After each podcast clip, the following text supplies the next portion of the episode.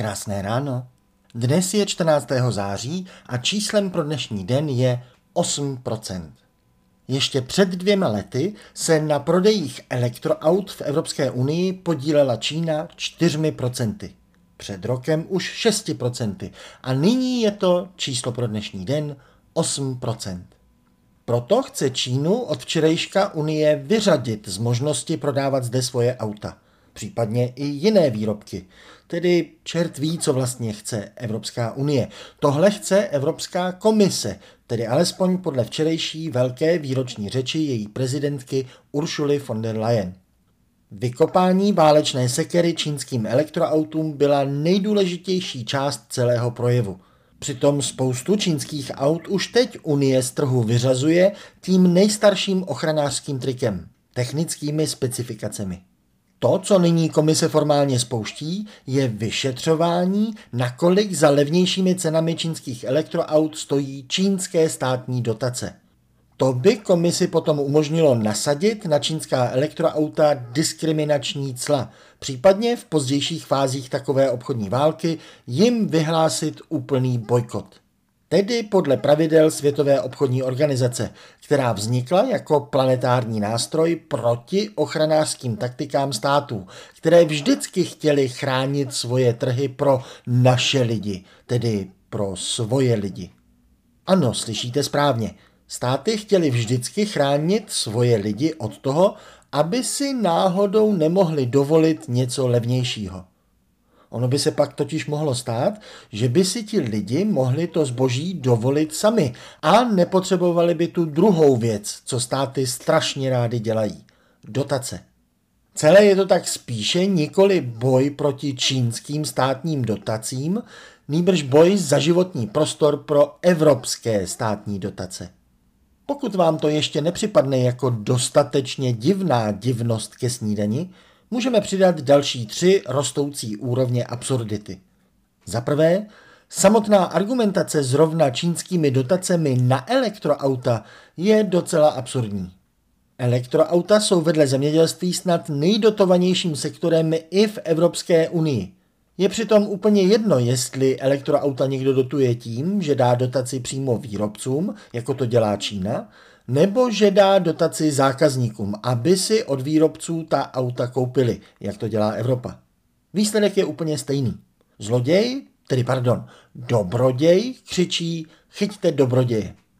Druhým, ještě absurdnějším momentem včerejšího kroku bylo odvolávání se, že bychom s čínskými dotacemi na elektroauta mohli dopadnout jako s čínskými dotacemi na solární panely. Kdysi Čína skutečně zadotovala rozvoj výrobních kapacit tohoto nového sektoru. Ten se pak rozjel natolik, že i bez dotací zlevnily panely pro celý svět na mnohdy méně než jednu desetinu. A právě Evropská komise založila na levných solárních panelech z Číny svou vlastní politiku o zeleňování energie. A pokud se vám hlava ještě nerozskočila nad tímto divným divadlem, tedy spíše dividlem, Máme tu třetí absurditu.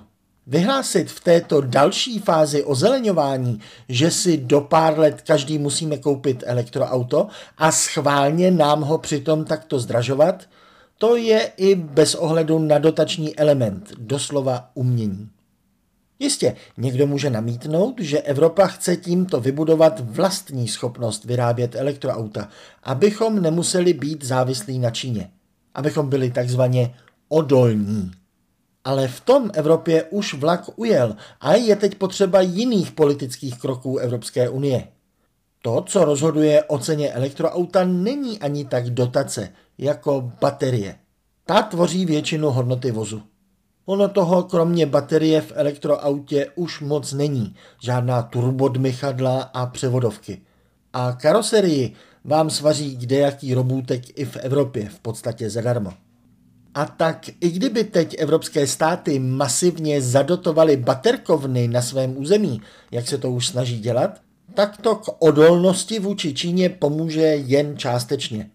Teď do evropských elektroaut dáváme čínské baterky, v budoucnosti budeme mít evropské baterky. Fajn, ale na ně budeme potřebovat spoustu vzácných kovů a prvků, jejich světovou výrobu už obsadila Čína, zejména v Africe. A na to bude potřeba jiné diplomacie než přetvářka o čínských dotacích.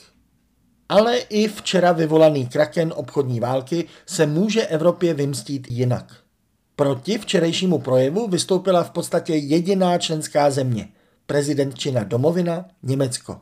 To je hodně hospodářsky závislé na vývozech do Číny a jejich pokles může za hospodářský pokles Německa a ten může za hospodářský pokles celé Unie, jak jsme si tento týden ukázali. Na dovozní cla může Čína reagovat bojkotem německých nebo unijních výrobků. Nedej bože, kdyby použila právě ten argument, že i unijní státy svoje elektromobily dotují. Takže jaký pak co pak? Zelená změna bude aspoň v počátečních fázích vždycky založena na dotacích. Tady, i v Číně. Tady tedy navíc i na čínských dotacích, ať už jde o soláry nebo teď o elektroauta. Ale cílem musí být ta vlastní zelená proměna, ne tento absurdní boj o to, aby směla Evropa dotovat ještě více, když Číně zakáže svou vlastní medicínu.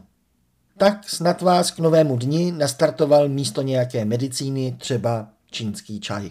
Hezký den.